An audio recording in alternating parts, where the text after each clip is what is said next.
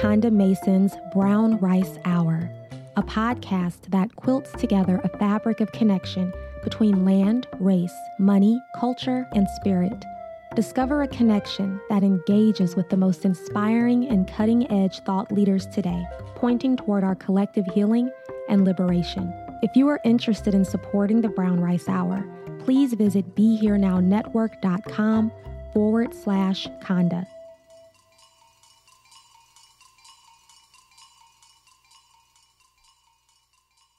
All right, so I am back, and this is uh, my name is Konda Mason, and I am happy to be here on this podcast, and it's called the Brown Rice Hour, um, having conversations at the intersection of land, race, money, culture, and spirit. And my guest today is Jakada Imani who is a dear friend and comrade here in the Bay Area. And I'm really happy that you're joining me, Jakada. Thank you for saying yes. Yes. Of course, always, always yes. That's just about anything you ask me to do. that I ever said no. Likewise, likewise, likewise. So um, I like to um, get started first with just like opening up a little bit of sacred space if we can do that. And um, and and in that i just want to take a moment to honor um, you know those who came before us our ancestors who have um, yeah if it weren't for them we would not be here. All that they have survived all that they had to survive to get us here. And um, i they sit on my shoulders on either side of me all the time and i am fully aware of them and and I just want to give give honor to all of our ancestors who have um, gone through great lengths for us to do the work that we do um, and infuse us with their energy and with their passion and with their love. And then I also want to just give thanks for the work that we do, um, honoring the work that you do, uh, Jay, the work that um, is being done at this time on the planet to make the kind of transformations that need to be made. And, and I want to also honor those who are coming behind us, who may we leave a, a better place, a better planet for them.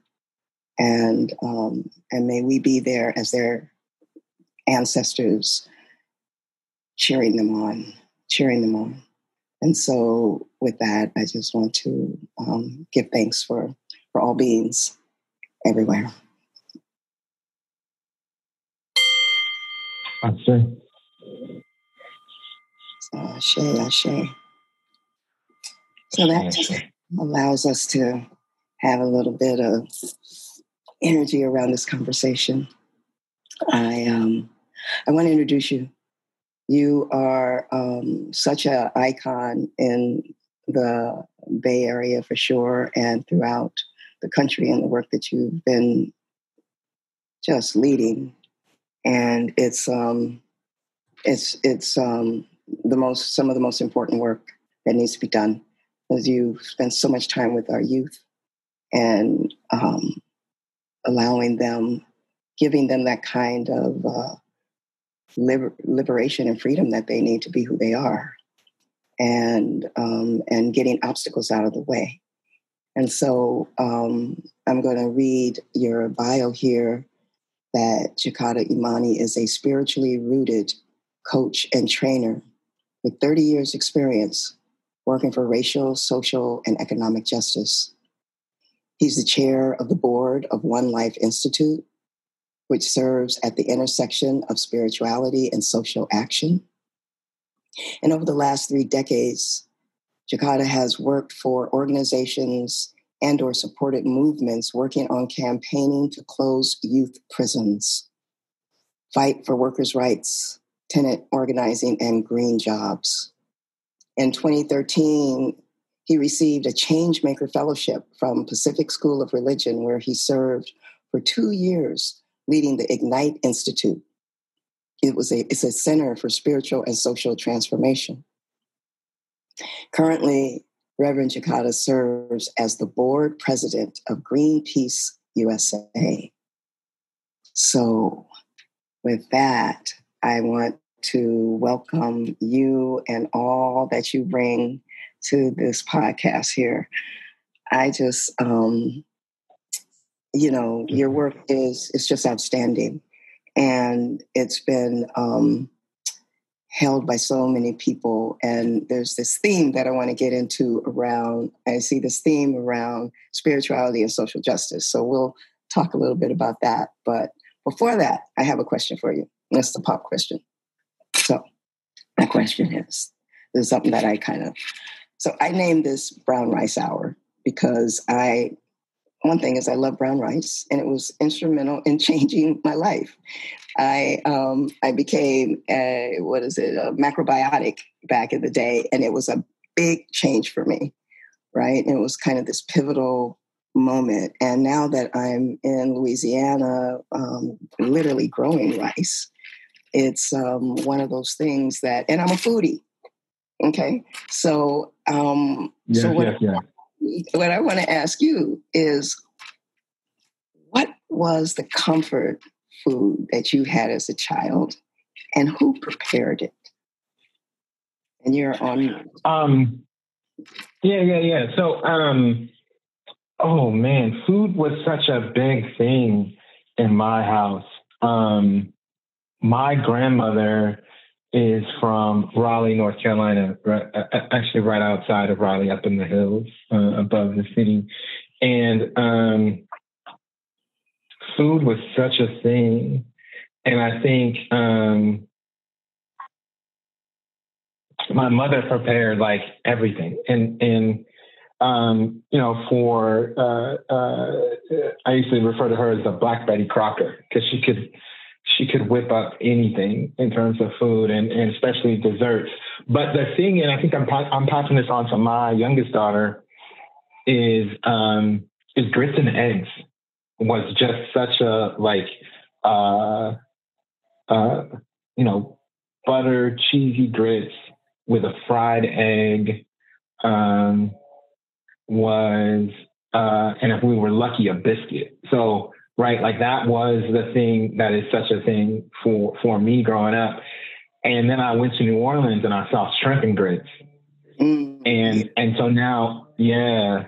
So now me and my youngest daughter, that's our Sunday morning ritual. We get up on Sunday morning and make some shrimp and grits with some spinach and some shrimp and and do the thing. But so growing up for me, it was just that simple thing of like some hot grits, buttery, some garlic powder in there, mm-hmm. you know, uh, black pepper, and uh, it was Sunday morning. So yeah, that's uh, that was and my mother made that.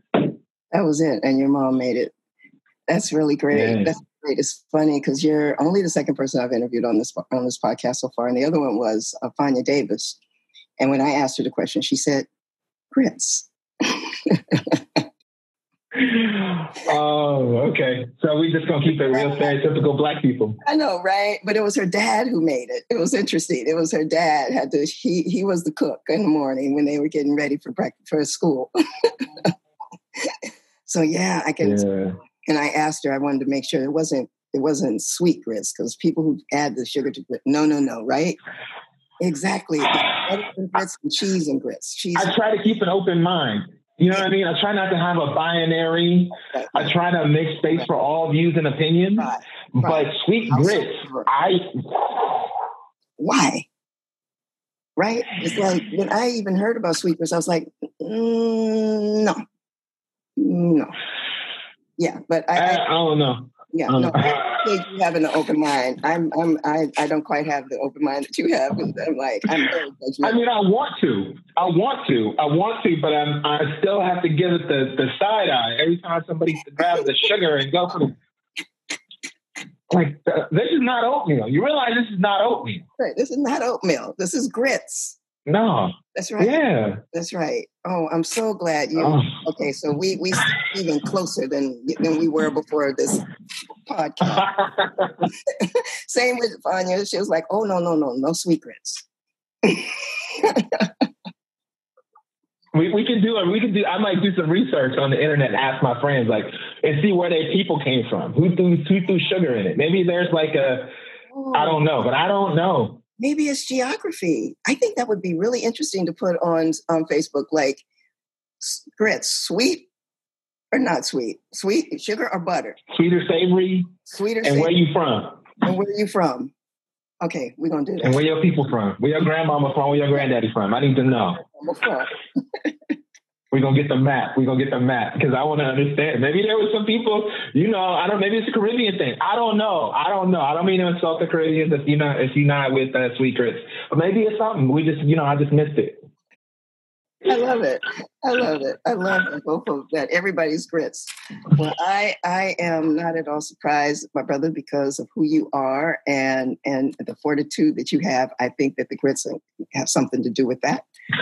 Um, I do indeed. And so I just want to go back to uh, what I said, um, moving into this question of spirituality and social justice.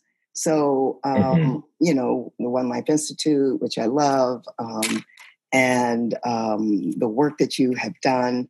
But before, you know, actually, before we go there, I want to know where it all started. Like, mm. your um, where did your passion around social justice begin? Like, was there an incident in your life that got you there? Was it your family? What? I'm really curious of that because it's more than a choice. Is you driven? This is this is something that just feels yeah. like it's way deeper than a choice. Like you didn't have no choice. Yeah. I, I didn't. I didn't have no choice. No, no, no. So I mean, there's so many things. So so part of it, you know, I, I'm from Oakland and I'm third, second generation. My mother was born and raised here. I was born and raised here. Um, my mother grew up with the young folks who were in the Panthers. And those were like, she just was like, those are nappy headed boys who trying to pop the girls in their leather jackets trying to be cute. But that, that's sort of like, but the osmosis of like that moment of, black politics and growing up in and around that, um, as well as the music and the culture and funk and mm-hmm. um, mm-hmm. that it was just in the so some of it was in the water, and so and then some of it was also you know, I I came uh, awake, like re- realizing things was going on when uh, Ronald Reagan mm. became president. That's when I like really was like starting to not just look at my like the four walls of my home and the four walls of my school and then my you know my my my my extended family and crew but i started seeing like there are larger things happening at play right yeah. and um, i grew up in east oakland and in, in in in fourth grade third grade they discovered i had dyslexia and my mother heard that the schools in the in the in the hills in Oakland that are in the more affluent white neighborhoods mm-hmm. had that they had better special education programs, um, which wasn't true. It was the same black and brown boys in special ed up there um, as it was in the planning. But nonetheless, that's what she heard, and so that put me though in in a school that wasn't just other black and brown kids, but had like a percentage in elementary school, a high percentage of upper middle class uh, white folks, but then also upper middle class black and brown folks and, and Asian folks. Mm-hmm. And I got to be friends with some of those people and, and got to see that there were like, you know, I went to this one girl's house in seventh grade and her, her family had an elevator that, that, that, uh, they lived in Oakland Hills in their house, they had an elevator that, you know, it's one of them houses. You've been to the Oakland Hills. You, you drive up to the top and you get it. You're, you walk in through the front door. They're in the garage or in the top floor, and you have to take an elevator down to like where the kitchen and the bathroom and stuff are, and then an elevator down to, or you can take the stairs. But they had an elevator, and I was just like, whoa, right? And I got to know people. I started seeing like oh, there's actually some of the same stuff happening up here that folks are using drugs and folks are dealing drugs and folks are having domestic disputes and there's uh, folks who are having conflict in their family, but there weren't the police coming. They mm-hmm. weren't losing their housing. They weren't. Um, same issue. And I, what I saw was mm-hmm. same, same, same, very similar issues, very similar. But like my friend's older sister who was having drug problems, she didn't get arrested she got sent to her, you know, her family house in Vermont or whatever, you know, um, or she got to go to residential treatment or, and other folks who, you know, they got picked up and taken home as opposed to taken to jail, right? Mm-hmm. Um, for doing very similar things. And so it was that experience. And I, you know, once I was in, there's this district in Oakland called Montclair, which is it's actually called Montclair Village, and it's a very little set apart, little very um, affluent neighborhood yeah. um, in Oakland. And I was there on a weekend with some of my other friends, um, me being the darkest of them, and we were all goofing around. And they crossed the street, and I was talking to somebody, and I crossed the street late, and I sort of jaywalked. This black cop pulls me up, and he's like, Mm-mm. We not having bet not, bet not, bet not see you out here like this no more. And the, the, the contradiction that was wild about it was he singled me out, but he thought he was doing me a favor. Right, teaching you right do this up in here. Mm-hmm. You got to know where your place is. Right. Right. Right. And I'm gonna show you where your place is like don't because water fountain. It's the equivalent of don't yeah. drink water fountain unless colored is written on it. Mm-hmm. You see what I'm saying? Mm-hmm. And and so for me at a young age, I got to see that that there were systems and structures that like that were not set up to talk about what I knew was true. And so I would go home and talk about like, oh, we read this, we did the Pledge of Allegiance. And my, my parents would talk to me about the Pledge of Allegiance. And like, you know, my dad was in the army and he was like, yo, the way I got treated in the army, nah, we're not all, we're not, we're not one nation. They treated me very differently, even though I'm fighting for our country. And then I had uncles who were talking to me about and aunties who I got to just see, like, and they would share with me just the little pieces of just just asking the questions. Mm. Um, and so that was my first entree into like things aren't the same. People get treated differently based on the color of their skin or based on the amount of money in their bank. Um, and and I grew up during the height of the drug war, and so it wasn't just that there weren't police uh, when I went to Montclair. You know, there weren't police on every single corner, it, but that but there were in my neighborhood, in every single corner. Even though the same amount of crime was happening in those neighborhoods, there was no police to disrupt it or no police to solve those problems. What solved those problems were the community working together and services and treatment in my neighborhood, there was no opportunity for that. It was just, you're out of line, let's go. We got you. You might be on the line. You're standing on the corner, we're sweeping you up, right? At a high rate. And so that gave me a sense, this ain't right, which got me curious. Right, right, right. And and how old were you at that point in time? Ish? 13, 12, 13 years old. A young boy. Interesting. Yeah. And so that's where you started seeing the discrepancies based on yeah and wanting to speak out um, and wanting to just pose the questions talk about it understand it. Um, yeah. Yeah yeah and so it stayed stayed with you those questions. The questions of and your need to speak out just stayed with you. You that was the only way to satisfy it was to do the work that you're doing?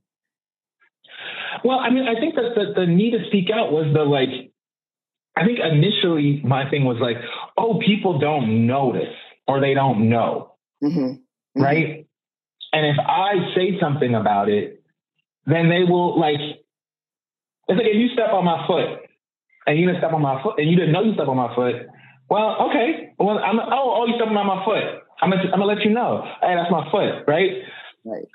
But what I found out is when I would say something about it, like just pointing it out, like, oh, you stepping on my foot people would be like, sit down and shut up. I'm like, but wait though, you stepping on my foot. And they're like, yes, I am. And sit down and shut up. Like, move on, right?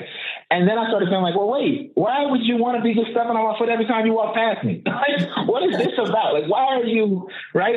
And so then it wasn't even, it didn't start as like this thing where I couldn't, I didn't, I, you know, it was just like, oh, I just simply thought, like, if I pointed out, there's a discrepancy here, right? Like, so in class when I was in high school in science class, we had a test and we, we were doing biology. We had a test on the anatomy of frogs.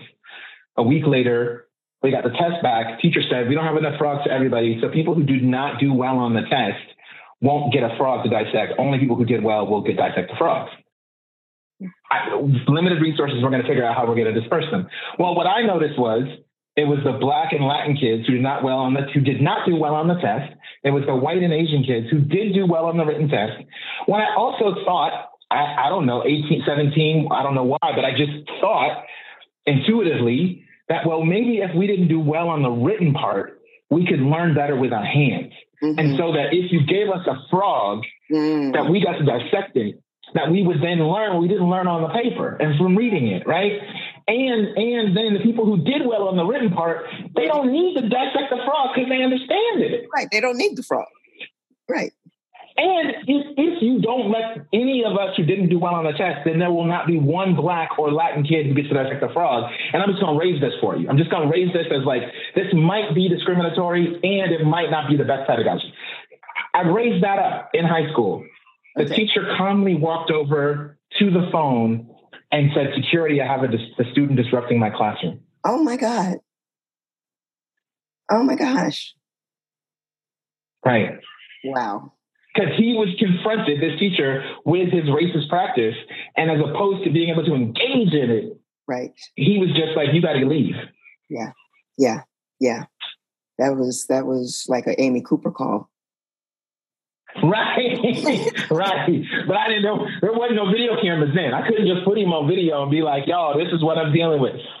Say it again. You know what I mean? So I've so then I realized after like years and years of being in the movement and having incredible mentors, that's the other thing about being in the Bay Area is you get to meet people like you, you get to meet people like Fania, you get to meet people like Angela Davis, you get to meet, you know, uh, Phil Hutchings, you get to meet uh, yeah. Uh, all these amazing, amazing people, right? Who've been in a struggle and could give you game.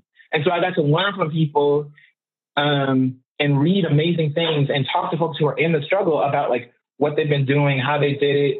Yeah. Um, not just inspiration, but I got to get information about the strategies and the organizational structures and Mm. Um, you know, I grew up in the Bay Area where there was a free breakfast program that the Panthers ran way before the United States government ever thought about free breakfast. So I got to sit with people who engineered that and ask them questions about where did you get the food? like, you know, I've always wondered that. Yeah. Where, where well, so they went. To, here's what I heard from people. They went to store owners in the neighborhood and they said, "You make money from our people." You're going to give back to our people. Give back. We need this amount of food every week at these locations. If we don't have that, we will be back here to have this conversation again outside with a picket line. Mm-hmm. And then store owners were like, yo, these brothers with black leather jackets and these sisters with these shotguns, we just gonna give them this food because they go, we, they right, black people come in here and buy all our stuff. So we should feed black children. And they fed black children. Wow, interesting. I always wondered where that food came from. That's wonderful to hear that. You know, um, and I was going to ask you also. I have a question to ask you: Was who was one of your ment- who were your mentors? And so you kind of are there anyone uh-huh. out of the group specific? I mean, anyone rises to the top more than others? Who are your mentors and and and you know, getting you the knowledge and where you are? Yeah, you know, so um, I would be like totally remiss if I didn't uh, mention Van Jones, Rachel Jackson, Steve Williams, uh, uh, Cindy Wiesner. Um, there was a there was a cohort of folks who were ahead of me in the Bay Area. Uh, Keba Konte now, who is at um, runs Red Bay Coffee and is like an amazing and has been an amazing entrepreneur, but is like you know what I mean. Um, yeah. Uh, remaking the coffee game.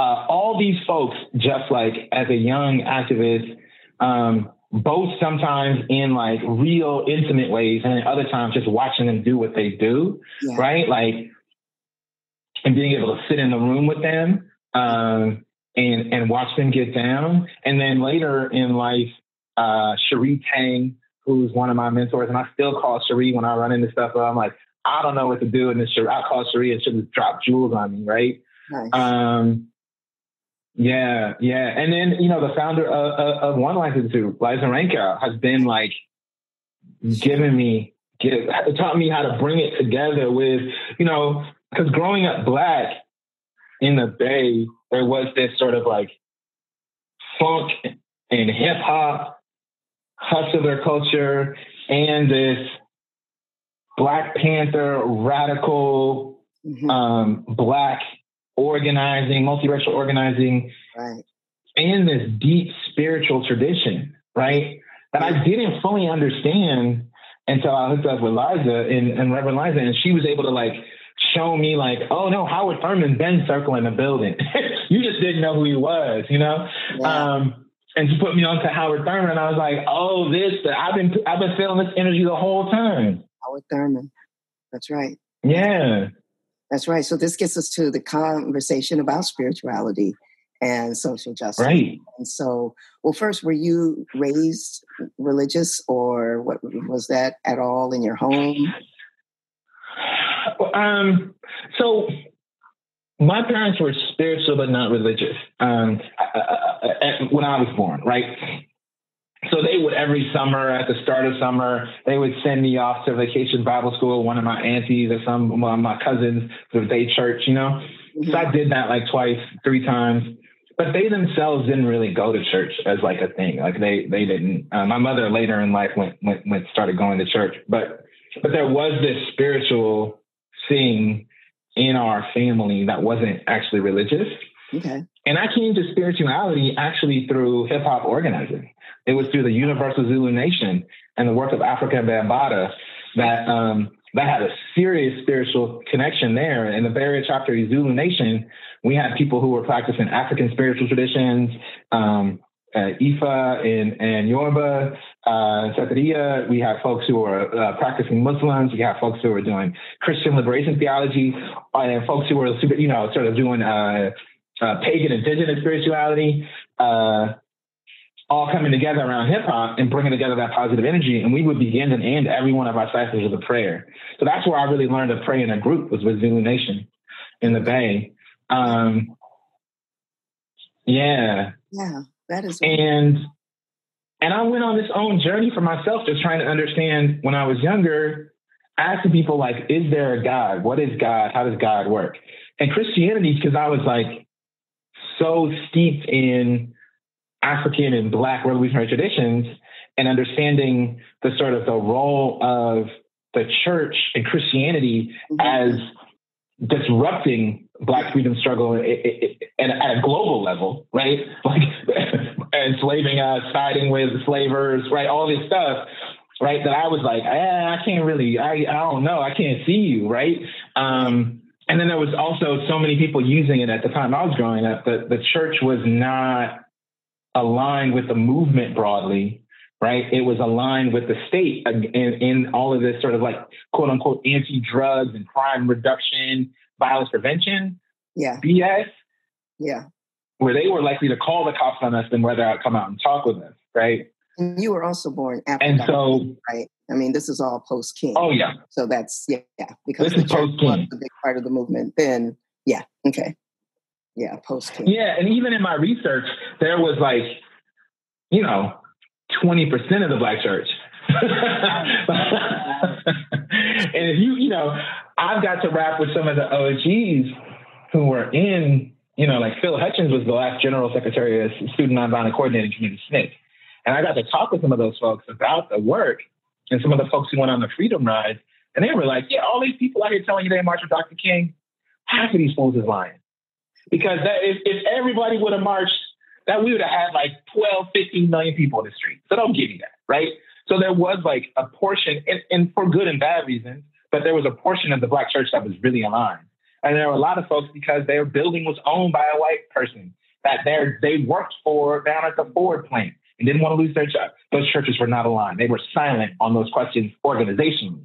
Right. And so by the time we came along, uh, you know, the right in this country and white supremacy had divided mm-hmm. um, black youth in particular who were seen as troublemakers or at risk or dangerous from the church in the main, especially working class folks on the streets. Yeah. Right? Like I remember when I first started Ella Baker Center, door knocking in North Oakland at a church, talking about a police an incident of police brutality that happened. So this young man sat on the corner the other day and got beat up and want to talk to you about it. And the first thing the pastor said to me was, What was he doing on the corner? right. and I was like, wait, wait, wait, wait, wait, wait. I told you to the, the, the cops whipped this boy, and I want to talk. And you say, why was he? Why was he standing there? What? Mm-hmm. Right, yeah. right. And then, like six months later, the police whipped on one of the people who went to the church, who was standing outside on the corner after church, him and some of his friends, and they whipped on this boy. So the pastor called me, and you know, and I was like, didn't say what I wanted to say, which was, what was you doing on the corner? Right. I just said, okay, let's get. I'm glad. I'm glad you called, Pastor. Right. Right. you called. Okay. Okay. So so that so that that's a little mixed bag. And then, but when you when when you took it upon yourself to align yourself with um, Christianity, and I would say yes.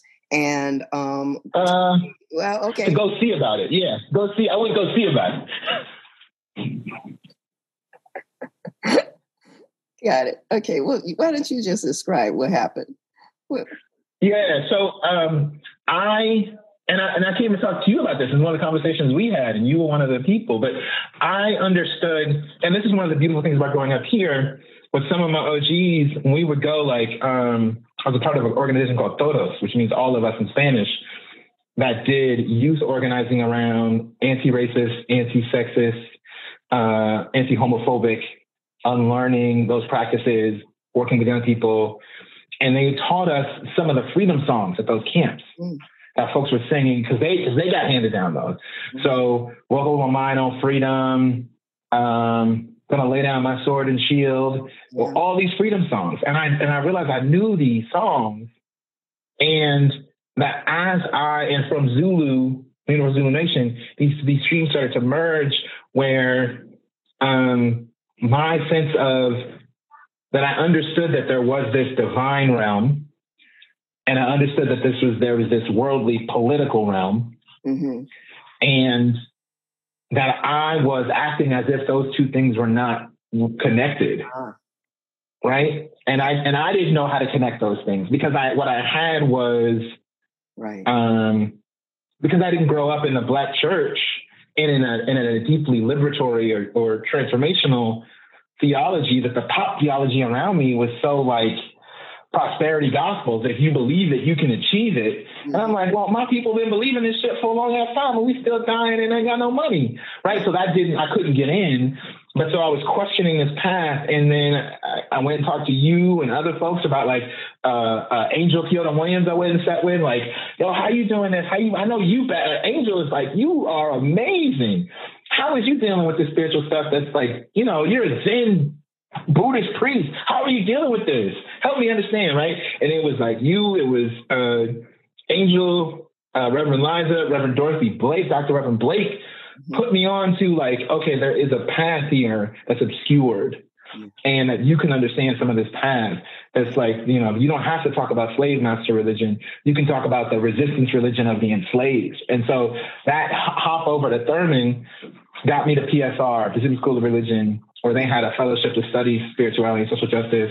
And it was a, it was it's a multi-denominational progressive Christian seminary. Mm-hmm. Um, and I went to try to go see and try to understand, okay, what have the tradition of Black folks found? My people I come from, what did they find mm-hmm. in this?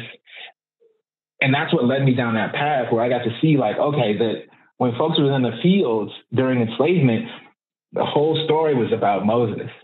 This was not about Jesus. It was Christianity, but it was a different form of Christianity. It was a form of Christianity that was about liberation and that and enslavement and cap, you know, being captive in that in, in that Exodus journey. That's what we were about, and all the songs and all the traditions and even the the the, the, the way people worshipped. And that there's been something that's happened over the last 50 to 100 years that's moved us more towards this sort of a more Christology, Christian focused. Yeah. And I say we black people that is less about the here and now, less about how do we transform, how do we treat each other. But it was Howard Thurman who gave me access to that tradition uh, directly. And, and for people who don't know Thurman among your listeners, mm-hmm. um, he was the man who went to India and met Gandhi and brought back nonviolence direct action to the civil rights movement here. He was a mentor of, of, of Dr. Reverend, uh, the Reverend Dr. King. Um, And so when King says, I can't ever be who I ought to be until you get to be who you ought to be, that's directly from Thurman, right? And he led the first integrated church in the United States, which was over in San Francisco and still uh, is there uh, uh, virtually every Sunday, um, led by Reverend uh, Dr. Dorsey Blake. It's called the Fellowship for the Church of All Peoples, and it was the first integrated church. Um, mm and and Thurman helped me understood how uh, his book Jesus of the Disinherited, which is like understanding Jesus as a subjugated, not as the king on a throne, which is somehow people talk about it, but as a subjugated person um, in an occupied Roman territory, uh, an indigenous uh, working class person talking to other indigenous working class people mm-hmm. about how they're going to get free through and how they and what their values and morals are mm-hmm. in that context which just unlocked the whole, blew my mind. Yeah, that's a whole nother orientation. That's a whole other orientation around Jesus. That's that's beautiful. That's beautiful. I mean, yeah, you can see that. That made sense. Mm-hmm. Yeah, and so that opened it up for me to like, un, in uh, as as as as, as the Reverend Thurman would say, uh, embrace aspects of the tradition that's named after Jesus without becoming a Christian because, you know, it's complicated. But my basic summation is after doing a deep reading of, of Jesus and, and even what's in the Bible, is he was not trying to create any religion. I ain't trying to offend nobody. We don't have to get into the theology, but he was talking to Jewish people about how they could be Jewish. right, right, exactly. I mean, that's what they say about the right. They say the Buddha wasn't a Buddhist. right. And so, which is not to say that I can't learn from his mm-hmm. his teachings, that I can't learn from those folks what they've done, um, but it's to say that then I have to figure out my own path and my own uh, in, in community.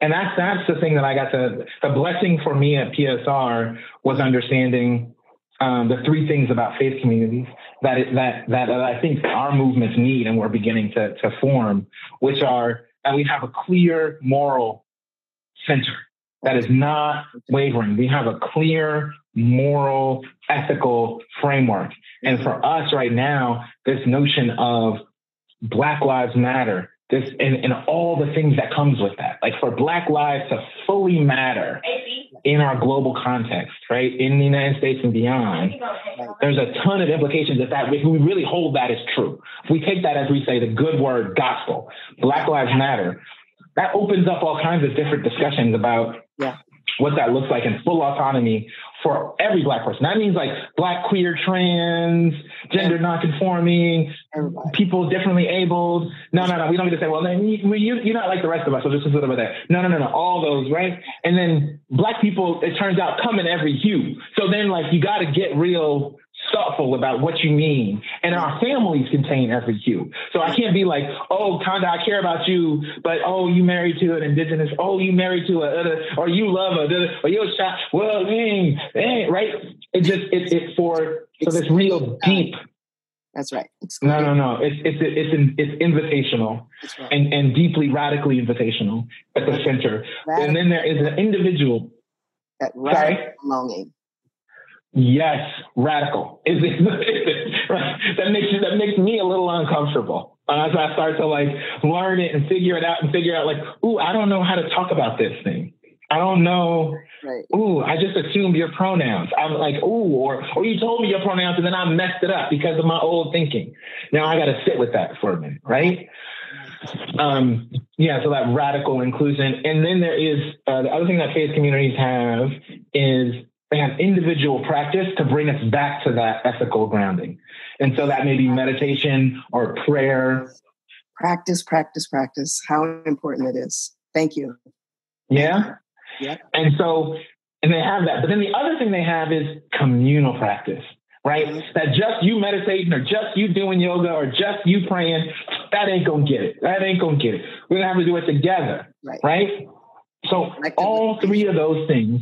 That's right collectively we can co-create yeah a new a new world and so that was the thing i came out of with in uh, uh, my studies at psr my studies of, of christian and other faiths and and that's the thing we have to have and that's the thing that often makes me weary of the like um, unorganized, unaffiliated, just learn how to do this thing. Let's come and just be mindful. And I'm like, ah, you can be mindful about destroying the world.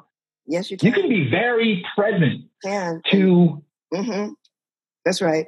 You can be very mindful in that lab and that and and taking away human life. Or you can be very very mindful, and that's not it either. Exactly. Exactly. Mm-hmm. So we need the ethical grounding. Where's the ethic? Where are the ethics around it?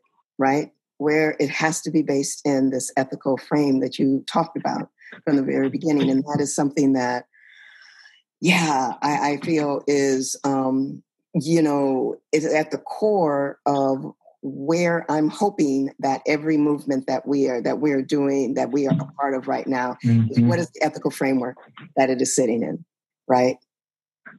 I, am curious what you think about, um, you know. So here we are. I don't know what three weeks after the death of George Floyd, um, mm-hmm. and the whole world has responded in so many ways and it is it's really quite something what i think we're seeing right now. The streets the young yes it is. streets of america and all over the world. Um, i'm i'm curious what you think about this movement right now and and what is it that um, is any part excite you? And any part of it make you want to say okay and it profound. It, I, I found it profoundly exciting. I mean, are you hopeful? That um, I was talking with a friend of mine, uh, Saket Soni, who is um, he he runs an amazing uh, this organization called Resilience Force, and he comes out. Of, he lived in uh, New Orleans during Hurricane Katrina, and he he uh, has been now to like almost every major disaster area in certainly the United States and quite possibly North, North uh, Northern Hemisphere. Um, and we were talking about this is when COVID at first happened. We were talking about. Um, I was asking him to talk talk about um, this to some other groups we were some folks we were working with to talk about. And and I and I, I said I don't want to call it an opportunity because that feels so crass. But I know that you've been in this space before, Saket. Can you can you talk about it? And he said, yeah, no, we can't talk about it as an opportunity. This is just devastation that's happening to people. Say that one more time. When, when COVID first, when COVID, when when the, when the COVID uh, uh, virus and the, and, and the pandemic first started to take root, we were talking to some other folks we were organizing with, and I wanted Saket to talk with us about what his experience had been going to disaster areas, which are not, which is not not, not exactly corollary, but the only thing I could grasp for that was like, what is it like to be when everything falls apart? Right. What happens? And what you know? What what? There's something when everything when there's a they used to say when there's a breakdown, there's the opportunity for a breakthrough. That's right. Right. That's that's that's what Van used to say all the time. And so that there, um, I was inviting Saket to talk to us about that and how do we orient ourselves. Mm-hmm. And he said, "You're right. We can't talk about it as an opportunity that's crass. People are dying. I think there's there's real devastation and harm being caused. That's right. There is an opening as this old thing falls away, as it falls apart, which is painful and so devastating, something else, there's, it creates a space for something new to emerge, yeah. right? Yeah. And so what I'm, what I feel like we're witnessing, and there's been so, and I've, I've been, uh, uh, uh, you know, I'm 47 years old now, and I've been doing social justice work since I was 17. Mm. Um, and I did police accountability work for 10 years at the Ella Baker Center with Bay Area Police Watch, where I went uh, and met families who the night before their loved one's life had been snatched by somebody in a blue uniform. Mm. Right? Like and then I did youth organizing, yeah, around, around families of incarcerated youth. And same thing, when young people would die inside a facility, go and sit with a family mm. right? And so I know that pain intimately, right? And so I'm all I got often when these when these episodes happen, when somebody is tragically, savagely killed by the law enforcement in the United States, I often don't watch the video. I, I I'm I'm a black man myself. I can't, I can't, I don't, you know what I mean? I, psychically, I don't need the vicarious trauma. I try to distance myself.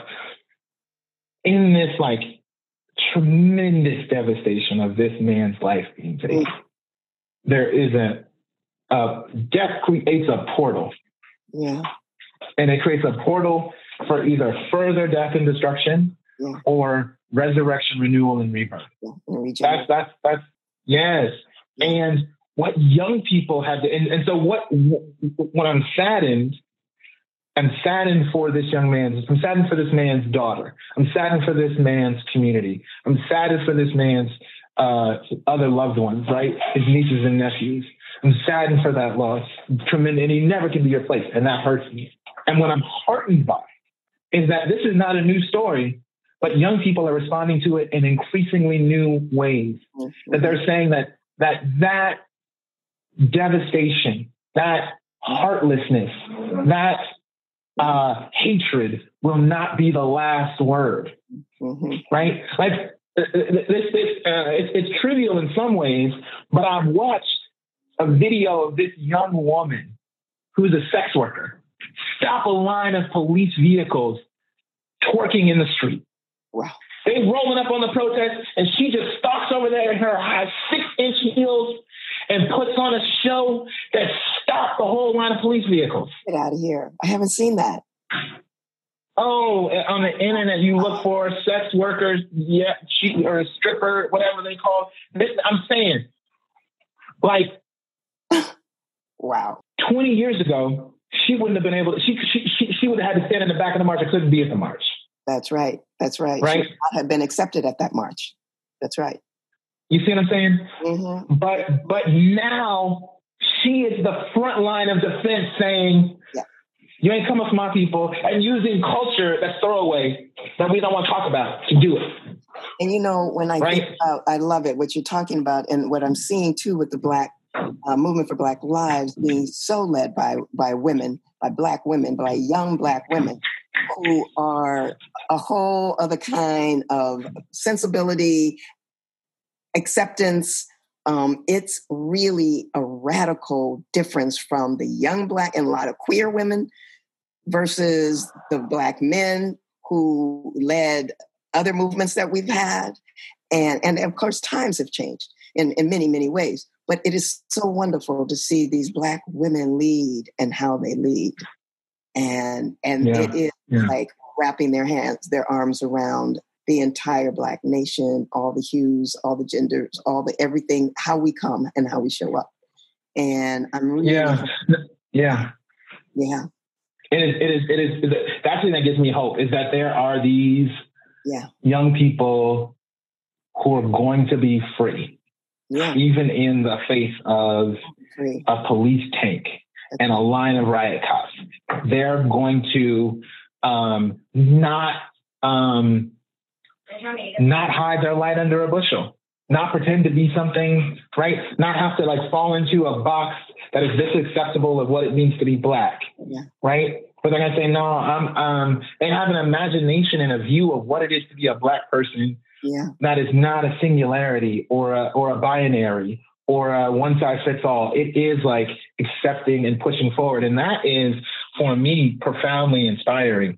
Mm-hmm. Um, very inspiring. And so, yeah, that's that's that's the thing that gives me like goosebumps and chills is the is watching these folks be able to do, um, and and just be getting started.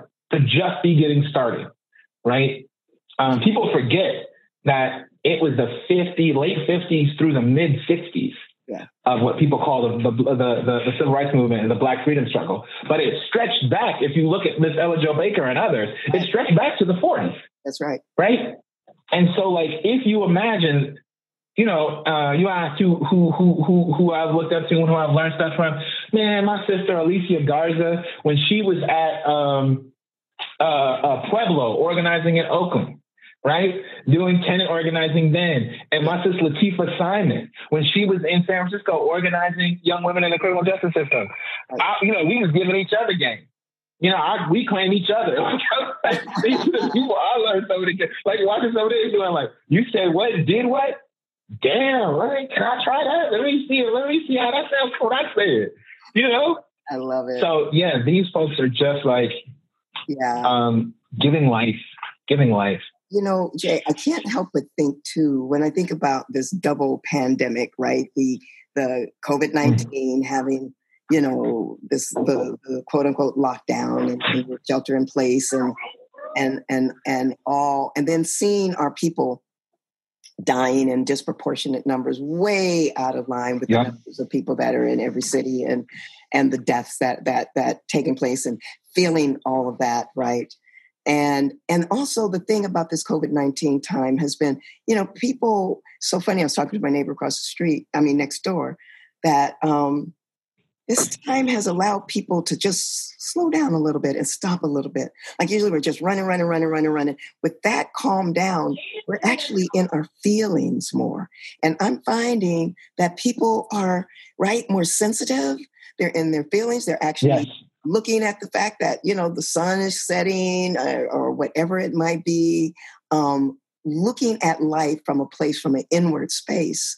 And so I think this COVID 19 has kind of, it was like the tenderizer that you put on the meat that softened everybody. Mm-hmm. And then this mm. happened with Mr. Floyd's murder and all the other murders around that.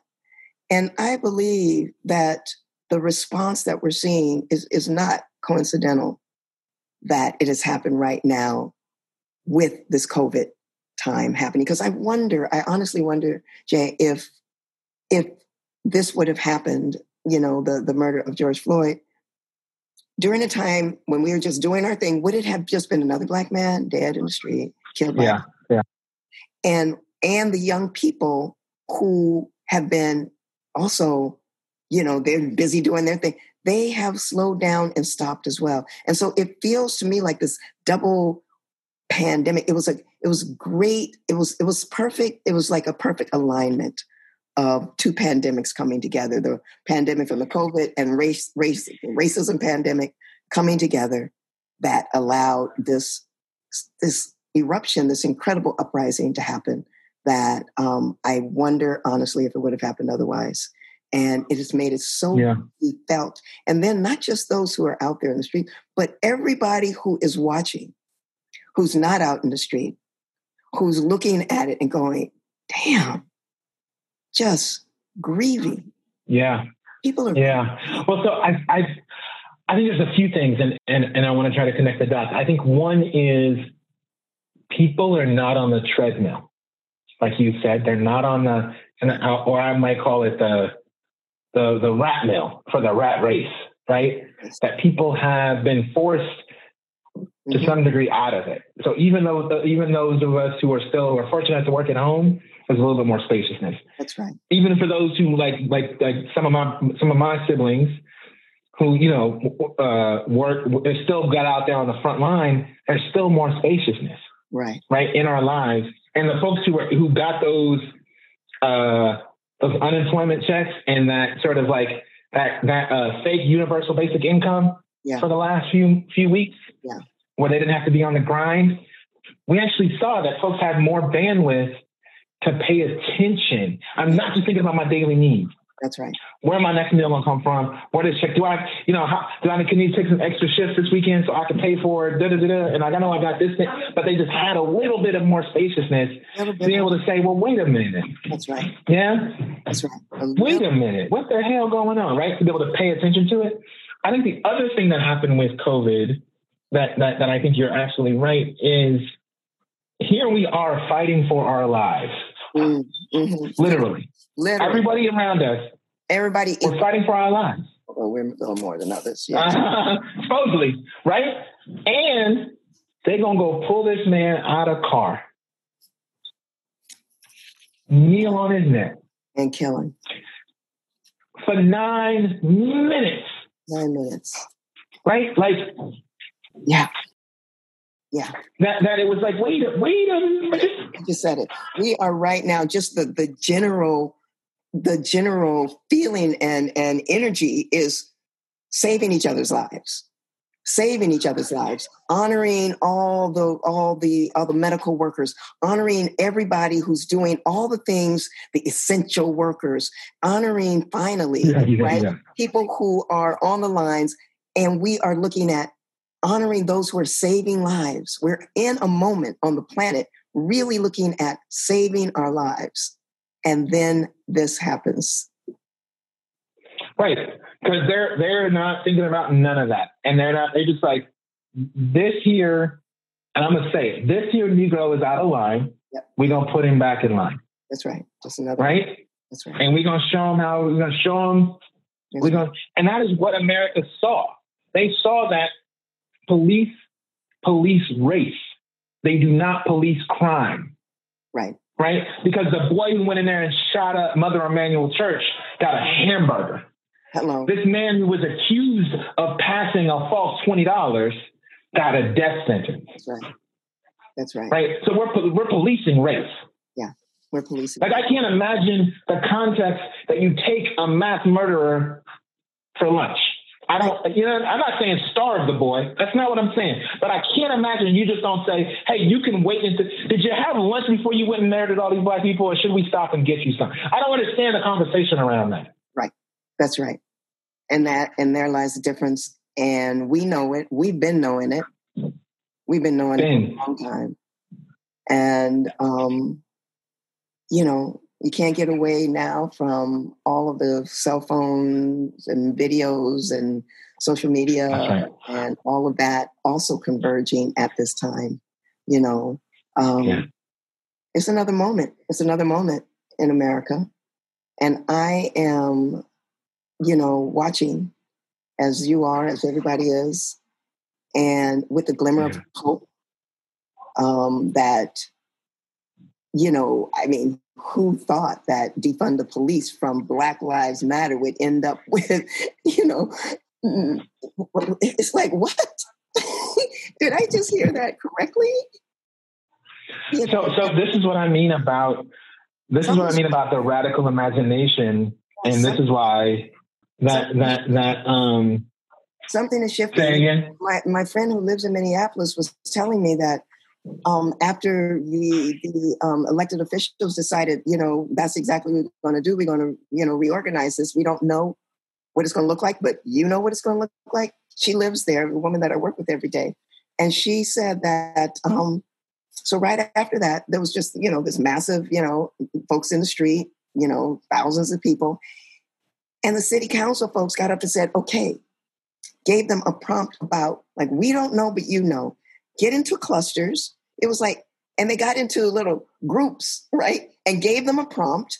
What do you think about and text it to us and gave them a and she said the entire place was people coming together in little in little you know quads and groups. And like if you're in some kind of a conference right? And really came together in groups and talked and and texted the to the number what they came up with. They are literally taking it from the people. I am so Yeah. hopeful with that. What Yeah. an example that sets. What an example. Mhm. We don't know. We know this is not working. This hasn't been working in a long time, and we're finally saying, done. And y'all know what to do.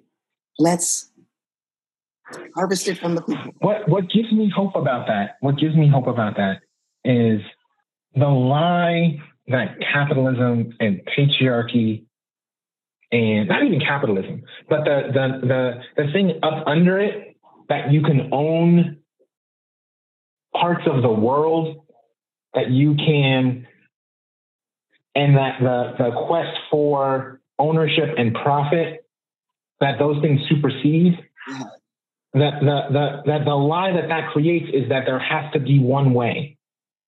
And so when people say like, well, there's 1,500 police departments, and so what if you're going to do if you don't have the police? Well, then that means there's 15, 1,500 opportunities to figure it out that works for there. That you can actually make it like the environment doesn't work like the ecos the the way that the the desert uses water is not the same way that the rainforest or the ocean uses water. So why does my community have to use the same policing tactics or the same economic system or the same just well that is to make it easy for the free flow of capital and accumulation and people who have wealth to transcend and go back and but like I don't have if you if if if, if brown rice go good over there and mangoes grow good over here, why I gotta grow brown rice over here? Just you know what I'm saying? Right. Like why can't I grow my mangoes? Like what what what you know what I'm saying? And so I think this thing and and that is like that is real democracy. Mm-hmm. When people really have a choice about their lives. And that is like, again, black, queer, women, trans, folks who are saying, I've never fit in these boxes. And so I'm not trying to fit in none of these. I'm not trying to have us have no more boxes. We're going to have to come up with some new shapes. That's right, a new shape. You know what I'm saying? We're to need some new shapes. And that is like, yeah. When I don't have to like figure out what that how am I fit in that new box, but I get to be like how I'm gonna be, that's really free. And there's no one way to be free. That's the other thing about it. There's no one. There's no one way to be free. That's right. And so then we could just not know together and go make it up together, mm-hmm. right? And that is like that's actually life. Mm-hmm. So this is this is the, the uh, uh, uh, uh, no, we're getting close to the time, but when I on my magic journey to the, to this place, I ended up um, working at a youth group that was um, based on uh, popular education work coming out of Brazil. Um, and I got introduced to uh, one of my mentors, OG uh, Alicia Miranda and Michael James, who uh, Michael James had met Paulo Freire when he was in, in, in undergrad and like hosted Paulo Freire, I think at, SF State, and got to hang out with Paulo Freire and take him around. Wow! And so I got to learn from him about about popular process and about like what they were trying to do in Brazil during that time. And what they talked about was, and what Freire talked about was that what it means to be fully autonomous person is to be designing the co-designing the world you live in. Mm. To not just be inheriting somebody else's framework that you have to shoehorn and fit yourself into, cut off an arm because it don't get in, right? Shave off your, you see, but to say no, we're going to co-design this world together, and that's what it really means to be a full human being. Yes, right there, right. right? That's it. That's it. That's it. That's it. Yeah. So, so this is what gives me hope is that these young people are doing that yep. and doing it from such a spiritual, connected, open, yep. not needing to have all the answers, but needing to just keep saying what's true, which is this ain't working. ain't working. And the multicultural look of it as well is just really so hopeful, isn't it? Yeah.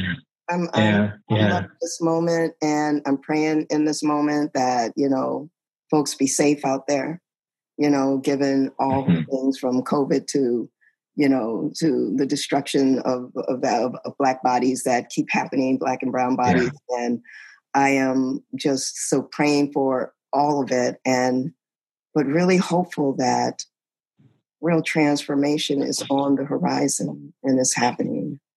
Um, I can't help but but feel that.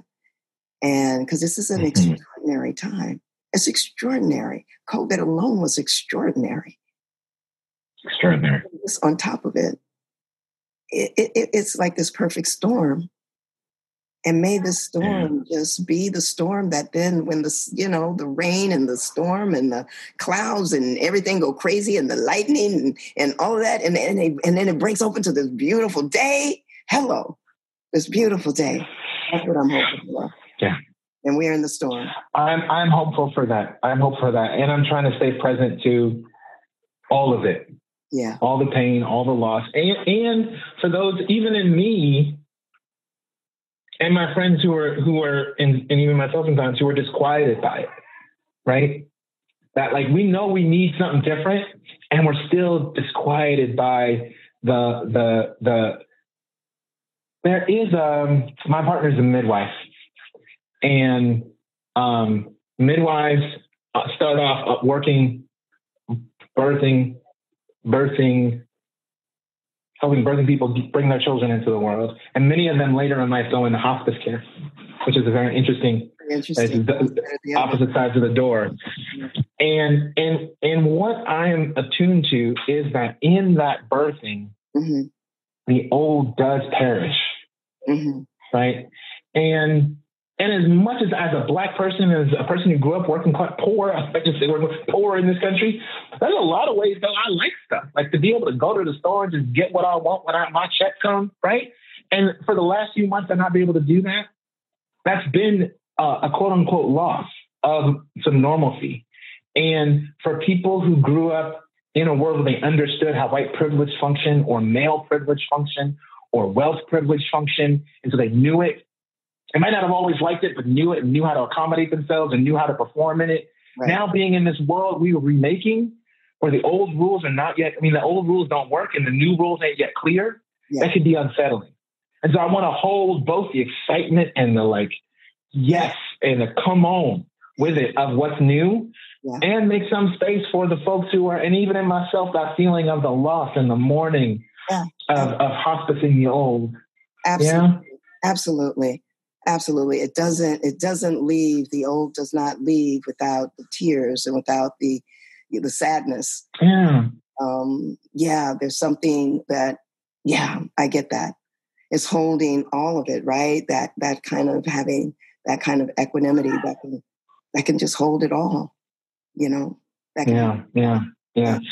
Yeah. yeah. And I'm not always good at that because I flame on people on the internet too when they start talking stuff about my sisters who are leading BLM and how they're not making enough space for men and blah, blah, blah, and all that fragile male ego stuff that comes up, yeah, right? That, and I'm like, and I'm like, oh, you know, but then I got to realize like, oh, you don't know yet how to act. You were told you had this privilege. That's right. You had male privilege and you don't know how to be right now. And and that's without also, it. That also is is, you know, on the chopping block. Patriarchy is very much on the chopping block, along with racism. All of it is. And so it's like, you know, come on now, where's my place as a black man? Hey, so this is what I love again about Black Lives Matter and the simplicity of it is it's like, no, no, no, Black Lives Matter. And so that means that women and queer and trans lives have to matter. And so then you can't just be like, well, you know, Black Lives Matter, but get behind me, woman. oh, those days are so over, thank God. oh, those days, oh, and they're dying hard. They, they, don't even know nothing about that. They're like, oh no.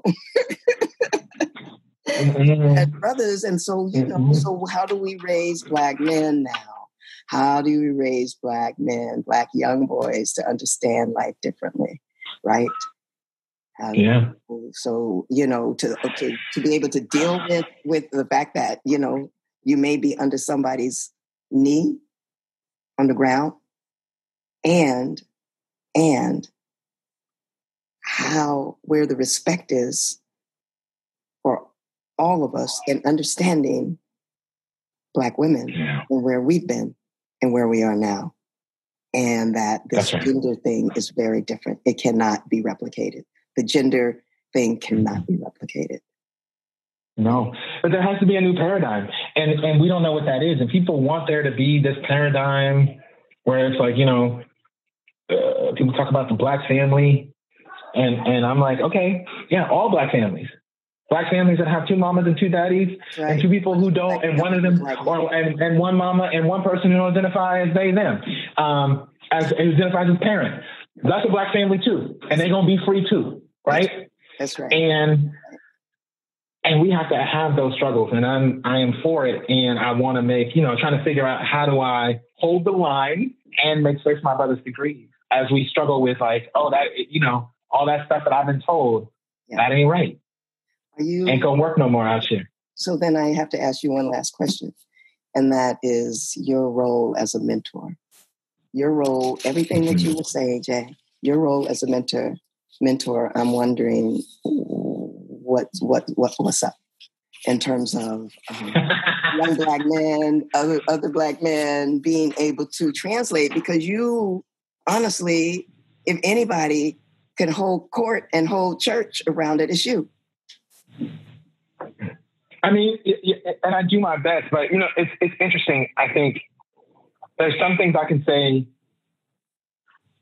You know, Phil could talk to me because I knew who Phil was. So Phil pulled me aside and say, yo, let me tell you something about what you just said, right? Uh, Brother Greg Hodge, another person, could call me up.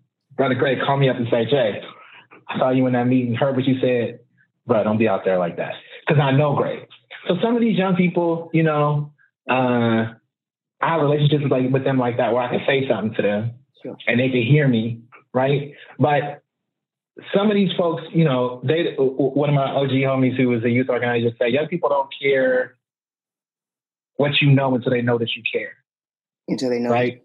And so, yeah. So you know, I I have my people who I who I work with, and I work through them, and I you know my day job is I'm a coach, right? Uh, working with organizations and senior leaders, right, at the management center, and I do it through that. And then I have people who I speak to. But like, you know, our new ED at One Life Institute, Zan West, sis is on fire and doing incredible work. And I'm supporting her.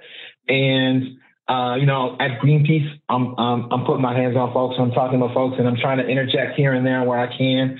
Mm-hmm. And um, so that's the way I'm doing it, and I'm, I'm I'm so open, and I still have my young ones who I rap with, and I get out on the internet and we chop it up here and there, and I tell them when I see you know certain things, and I'm trying to lead by example, yeah. you know. Yeah. Um, you and then folks who my age and older, I knuckle up on them though. I ain't gonna even lie. I, on the internet, be flaming on them like, bro, you said what? Nah, man. You know what I mean? Like you, nah. And then I have to like try to. Oh, okay, wait, yeah, okay. okay. okay. That's not helpful. That's not. Let me let me let me think about how I can reformulate this. And my partner be like, man, don't be arguing people on the internet. And I'm like, we at home. Where how come I can't argue with them in person? you know what I mean? And the only way I can talk to him is on the internet. We can all I can do is talk about thumbs right now, you know? Right now. Well, I'm gonna tell you something. You have been a role model for me since I first heard your name, since we met. And I am just, you know, there's a reason why, you know, you were on the top of my list to to start this this podcast. It was like, okay, who do I, I need? I need I need my peeps who who I admire and adore, who are who are heartfelt and, and just beautiful beings, smart, and in the world in the way that I want to always be in the world. And that's you. Okay, you you you represent all of that for me, and I'm so grateful with that. Thank you that you're my friend, my comrade, and um, and honestly, my mentor. And so mm. that. Mm. That means a great deal coming from you, Konda. I appreciate you and all your work, everything you've done. I'm, you know, I'm a, I'm on Team Konda from day one to the end. Yeah, yeah, yeah. Well, I'm, I'm, I'm really grateful for that, and for you. And you know, I usually like to end with a little bit of ceremony. I don't know if you want to. You got a little prayer to pray us out, or Always, always. Please join me in the spirit of prayer. Mm-hmm.